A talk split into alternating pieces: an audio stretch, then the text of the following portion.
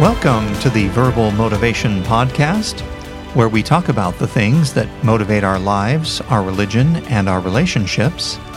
My name is Nathan Vale. If you would like to comment on this or other episodes, please leave me a voicemail at 530 876 4153. This is episode number 10 called A Christmas Wish. More than any other holiday, Christmas is full of meaningful symbolism. Lights on trees and houses, the delicious aroma of cinnamon scented pine cones at the store, accompanied by heartwarming music proclaiming Christmas joy. Even nature seems to be participating with snowfall for sledding and warm fires for cuddling, not to mention mistletoes for kissing. We have been so successful in creating a Christmas season that it almost feels like it has taken on a life of its own and now the season is the reason. When I first moved to Northern California, it didn't feel like Christmas because it was too warm and there was no snow. But really, what does snow have to do with the birth of Jesus? I was watching People's Court this week, and the gentleman who brought the lawsuit appeared in court with a large cross dangling awkwardly and intentionally out of the front of his buttoned shirt in a way that did not look natural, and it could not have been more obvious that he was doing it for the benefit of the judge. Now, I have no issues with Christians who wear their beliefs proudly in the form of symbolic jewelry as a reminder to themselves and even to others of the importance of what the Savior did for us. But I don't think this gentleman was trying to remind the judge or the person he was suing of the sacrifice Jesus made on our behalf. Maybe it's just because of what week this is.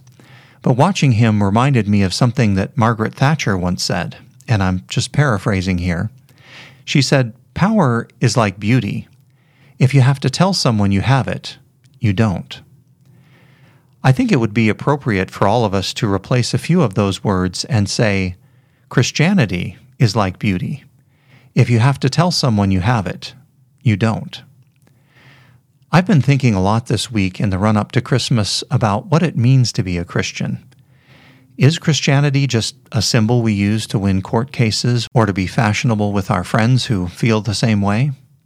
In other words, have the symbols become the religion? This type of associating through symbols goes on in society in a secular way every day. Most of us wear the logos of companies or products that we like or want to associate with.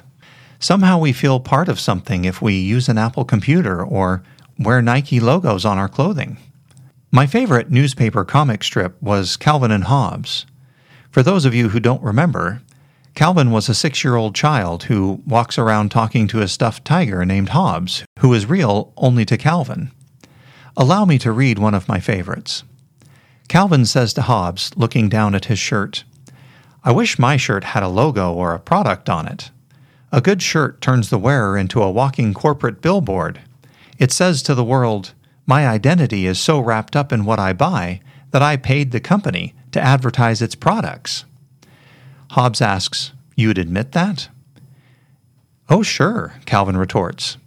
Endorsing products is the American way to express individuality. This is the perfect time of year to ask ourselves Are the symbols we wear and the traditions we hold a reflection of what we believe or an association with Christianity. Again, I have no problem with wearing crosses. Members of the Church of Jesus Christ of Latter day Saints also wear reminders of our commitment of taking on the name of Jesus Christ. But sometimes, and certainly in the case with this gentleman in court, it's like carrying around a Bible so everyone can see that we have it, rather than reading the Bible and letting its effect on our lives speak for who we are and what we believe? I think the answer is found in the motivation, as defined by Matthew chapter 6 verse 2 saying, quote, Therefore when thou doest thine alms, do not sound a trumpet before thee, as the hypocrites do in the synagogues and in the streets, that they may have glory of men. Verily I say unto you, they have their reward. Unquote. As time goes on, Many of the symbols we keep or wear become special to us because they have traveled the road of life with us and, just like the Christmas season, begin to generate meaning and run the risk of becoming the focal point of our belief rather than the gospel that originally inspired them. Run the clock forward to the day that will come when we all meet and embrace our Savior. I think He will be anxious to hear what we did with His gospel and with His sacrifice in our own lives.